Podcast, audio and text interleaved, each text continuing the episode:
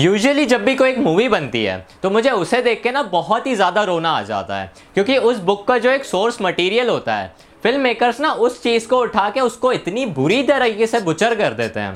क्योंकि उन्हें बस उस मूवी से एक अच्छा प्रॉफिट जनरेट करना होता है। पर यार, जो ड्यून मूवी है, उसे देख के भी मुझे बहुत ज़्यादा रोना आया। पर एक अच्छे वे में, क्योंकि मुझे इसमें बहुत ज़्यादा खुशी के आँसू आए। ये मूवी मेरे लिए बहुत अच्छे तरीके से वर्क करती है। जितना भी टेक्नोलॉजी और एडवांसमेंट की बात इस मूवी में की गई है, वो बहुत ही ज़्यादा रिलेटेबल है बुक से। क्योंकि जब मैं बुक को पढ़ रहा था और मैं चीज़ें इमेजिन कर रहा था तो यार एग्जैक्टली exactly वैसे ही एलिमेंट्स मैंने सोचे, जो कि मैंने मूवी में देखे थे। और जितने भी एलियनेटिक चीज़ों की बात की गई है मूवी में, वो उतनी ही ज़्यादा टेरिफाइंग भी लगती है। एग्जैक्टली exactly वैसे एक एडवांस फ्यूचर सिविलाइजेशन तुम्हें दिखाया गया है, जो कि तुमने बुक पढ़ते टाइम भी इमेजिन ज़रूर किया होगा। इसकी अगर casting plot action drama VFX इन सारे एलिमेंट्स की बात की जाए तो वो इतने प्यार और इतने डिटेल से बनाई गई है। मतलब देख के ऐसा लगता है ना कि एक माँ का प्यार हो।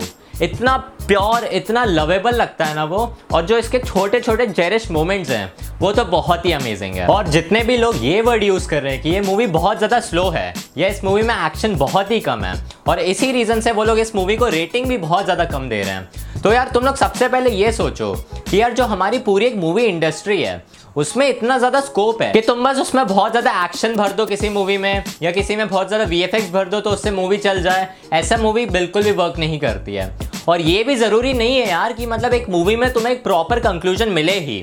अब तुम खुद ही इमेजिन करो, ये एक प्रॉपर मास्टरपीस सीरीज़ है, जिसका नाम है लॉर्ड ऑफ़ द रिंग्स अगर तुम लोग उसको भी कहोगे कि यार ये बहुत ज़्यादा स्लो पेस्ड है, या इसमें स्टोरी बहुत धीरे बताई गई है एक्शन कम है तो क्या यार ये वर्थ इट होगा या नहीं? मतलब तुम खुद देखो यार मतलब तुम्हें लॉर्ड ऑफ़ द रिंग्स बेकार लगती है क्या? तो तुम ड्यून को भी ऐसा बिल्कुल नहीं कह सकते हो। अगर तुम story telling character development world building इन सारे एलिमेंट्स को बहुत ज़्यादा पसंद करते हो। और उसी के साथ साथ तुम्हें एक्टिंग स्पेशल वीएफएक्स अच्छे सीन्स ये सारे एलिमेंट्स भी बहुत पसंद है। तो ये मूवी तुम्हारे लिए प्रॉपर बनाई गई है। क्योंकि उसी के साथ साथ तुम्हें एक मास्टरफुल सिनेमेटोग्राफी और उसी के साथ साथ ना एक लेजेंडरी स्कोर भी मिलता है। मैं बहुत ज़्यादा इंप्रेस हो गया था जब मैंने उन सारे कैरेक्टर्स के ना डिज़ाइन देखे थे। और उसी के साथ साथ जो अजीब सा उन्होंने आर्किटेक्चर दिखाया था। मतलब जो एक बहुत ही ज़्यादा एलियनेटिक और फ्यूचरिस्टिक लगता है, वो भी बहुत ज़्यादा इंप्रेसिव था। कॉस्ट्यूम डिज़ाइन तो ओ माई गुडनेस मतलब यार बहुत ज़्यादा इंटीमिडेटिंग बहुत ज़्यादा डार्क और बहुत ज़्यादा ना ऐसे मतलब दिल खुश कर दिया था। बिल्कुल भी ऐसा नहीं लग रहा था कि यार बहुत ज़्यादा गुफी एलिमेंट्स यूज़ किए गए या बहुत ही ज़्यादा नॉन है। जो भी नेविगेटर लीग रिप्रेजेंटेटिव थे, उनके ऐसे बहुत अजीब टाइप के ना स्पेस सूट्स थे। और उसी के साथ साथ ना उनकी जो आँखें थी वो ब्लू कलर की थी। तो वो बहुत ही ज़्यादा ना सटल और एक बहुत अच्छा सा ना एक ग्रेटनेस फील दे रहे थे पूरे सीन को। ड्यून में तुम्हें ना एक मिक्सचर और पैकेज मिलता है। जैसे कि गेम ऑफ़ थ्रोन्स हो गया लॉर्ड ऑफ़ द रिंग्स हो गया, और ना गार्डियंस ऑफ़ द गैलेक्सी ले लो। ये सारी जो मूवीज़ है ना, उनमें से बहुत अलग अलग टाइप के एलिमेंट्स उठाए गए हैं। मतलब ऐसे कॉपी नहीं किए गए, पर उस वे में ना तुम्हें फील ज़रूर देते हैं। जैसे कि आपका इविल पावर्स हो गया मर्सीलेस सप्लाईज हो गई, बहुत ज़्यादा ना मतलब ऐसे मैजिकल पावर्स हो गई, फिर आपका लीडर्स रेबल और जो सारी चीज़ें वो स्पेस में हो रही है। तो जो एक प्रॉपर कॉम्बिनेशन मिलता है ना, वो इस मूवी को बहुत ही सटल तरीके से आगे बढ़ाता है। बहुत ही अच्छा ना एक स्पेस फैंटेसी लैंग्वेज सुनने को मिलती है तुम्हें। सेमी कल्चरल रिचुअल्स होते हैं उसमें। बहुत ज़्यादा सॉसरस चीज़ें होती हैं। मासे स्पेस बैटल फोर्सेज होती हैं। तो ये सारी जो चीज़ें हैं ना, अलग कॉस्ट्यूम्स में तुम्हें इस मूवी में देखने को मिलती हैं। और ये जो सारे एलिमेंट्स थे, वो जो पुरानी, जो पहली ड्यून मूवी आई थी, उसमें भी किए गए हैं। पर इस बार ना उन्होंने इसमें एक और अच्छा सा इंसाइट डाला है और डेप्थ तो बहुत ज़्यादा ही डाली है। मेरा मेन इशू इस मूवी से ये है कि इसमें ना अननेसेसरी जगह पे ना कट्स आ जाते हैं। मतलब यार कट्स बहुत लॉन्ग है और वो ज़रूरी भी है मूवी के लिए। पर ना एकदम से ना जो एक डेप्थ बनती है ना स्टोरी देखते टाइम वो उसी में उस चीज़ को कट कर देते हैं। और ना मूवी ना बहुत ही ज़्यादा लंबी है, पर जो ओवरऑल मूवी है, उसकी पेसिंग बहुत अच्छी है। इस वजह से वो मूवी बोरिंग नहीं लगती है। इनफैक्ट जब मैं मूवी से निकल रहा था तो बहुत सारे लोगों से मुझे यही सुनने को मिला था कि यार, जो मूवी का पूरा एक इनिशियल पार्ट है, वो बहुत ही ज़्यादा स्लो है। पर यार तुम खुद ही सोचो, किसी एक मूवी को इंट्रोड्यूस करके, उसके कैरेक्टर्स को डेवलप करके, उसका एक पूरा कैरेक्टर बिल्डिंग करना स्टार्टिंग में कितना ज़्यादा ज़रूरी होता है। मतलब यार मुझे ये मूवीज़ तो बिल्कुल भी पसंद नहीं है, जिसमें वो लोग कार्डबोर्ड कटआउट्स कैरेक्टर्स को ही हमें सामने दिखा दें। मतलब वो कैरेक्टर आया, वो लड़ा मूवी खत्म। ये सब देखने थोड़ी आता है मूवी में। मैंने पूरी मूवी में सिर्फ़ एक या दो बार ही अपनी घड़ी की तरफ़ देखा होगा। वो भी सिर्फ़ ये देखने के लिए कि यार मूवी सही में खत्म होने वाली है। क्योंकि मैं तो इस मूवी में बोर नहीं हुआ था। अगर मैं बुक को कंपेयर करूँ इस मूवी से तो इसमें ना बहुत ऐसे नरेटिव्स की बात की गई है, जो कि अच्छे से इस मूवी में डेवलप नहीं की गई है। और उसी के साथ साथ ना स्टार्टिंग और मिडिल में थोड़े ऐसे एक्स्ट्रा कंटेक्स डाले गए हैं, जो कि मूवी को बहुत अच्छे से दिखाते हैं। पर अगर तुम ओरिजिनल स्टोरी लाइन से कंपेयर करोगे तो वो बिल्कुल भी रेलिवेंट नहीं होते हैं, क्योंकि वो उन्होंने एक्स्ट्रा एलिमेंट्स डाले हैं काइंड ऑफ़ कह सकते फिलर्स डाले गए हैं, जो कि एक स्टोरी का पार्ट है। पर ना ओरिजिनलिटी में मतलब अगर वो नहीं भी डालते तो भी हमें पूरी स्टोरी समझ आ ही रही थी। इस मूवी का सबसे जो बड़ा एक प्लस पॉइंट था ना, वो था हैंड जिमर का म्यूज़िक मतलब जो उसके ओवरऑल स्कोरिंग था, और जो धीरे धीरे ड्रॉप आउट्स होते हैं, फिर एकदम से बढ़ जाते हैं ये सारे जो एलिमेंट्स उन्होंने पूरे एक ऑमनियस एनवायरमेंट में दिखाए हैं हमें, उसकी वजह से ना पूरा एक ड्रामा क्रिएट होता है मूवी में।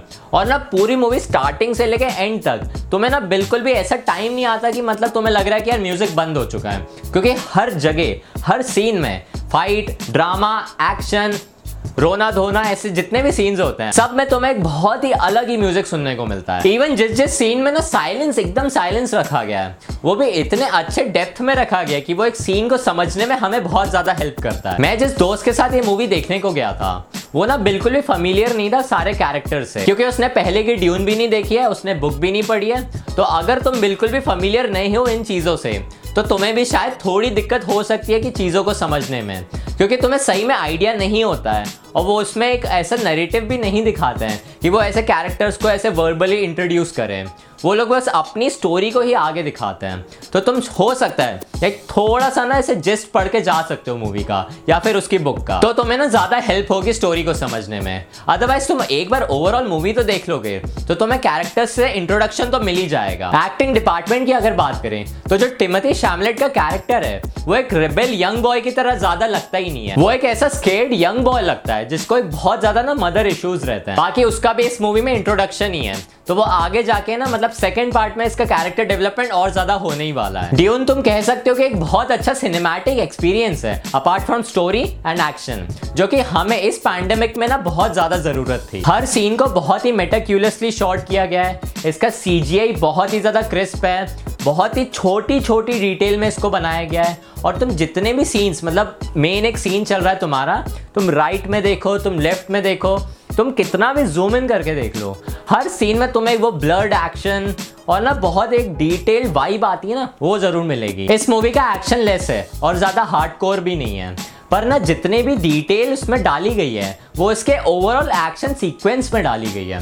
मतलब इमेजिन करो, तुम एक फ्रेम देख रहे हो और उसमें तुम ना छोटी छोटी डिटेल्स को इमेजिन कर पा रहे हो और उसी के साथ साथ तुम सोच पा रहे हो कि यार कितना डेप्थ लगी होगी इस सीन को क्रिएट करने में। तो यार उस फैक्टर से अगर सोच के देखो तो यार इस मूवी में उस चीज़ों में ज़्यादा मेहनत की है, जो कि बाकी मूवीज़ आजकल कर ही नहीं पा रही हैं। वो लोग डायरेक्टली हमें फाइट टू फाइट ऐसी चीज़ें दिखा दिखा के बोर कर देती हैं। मतलब हमें एक पर्सपेक्टिव मिलता है कि यार ऑडियंस को आगे इमेजिन करने को मिलेगा कि यार सीन में होने क्या वाला है? ये नहीं कि जो दिखा रहे हैं, वही हम देख के खुश हो जा रहे हैं। ये भी एक बहुत अच्छी आर्ट ऑफ़ स्टोरी टेलिंग है, जो कि बाकी मूवी से बहुत ज़्यादा डिफरेंट बनाती है इस चीज़ को। ये मूवी बेसिकली पार्ट वन है, क्योंकि इसका अगला पार्ट भी ज़रूर आने वाला है। उस हिसाब से ना बुक को भी अगर कंपेयर किया जाए तो जो ओवरऑल बुक की स्टोरी है, वो भी अभी आधी ही कवर हुई है। तो तुम्हें और भी ज़्यादा वेट करना पड़ेगा सेकेंड पार्ट के लिए। और एक प्लस पॉइंट भी है, क्योंकि वो लोग ने ये नहीं चाहा यार वो लोग एक ही मूवी में पूरी स्टोरी को जल्दी जल्दी बना के हमें दिखा दें।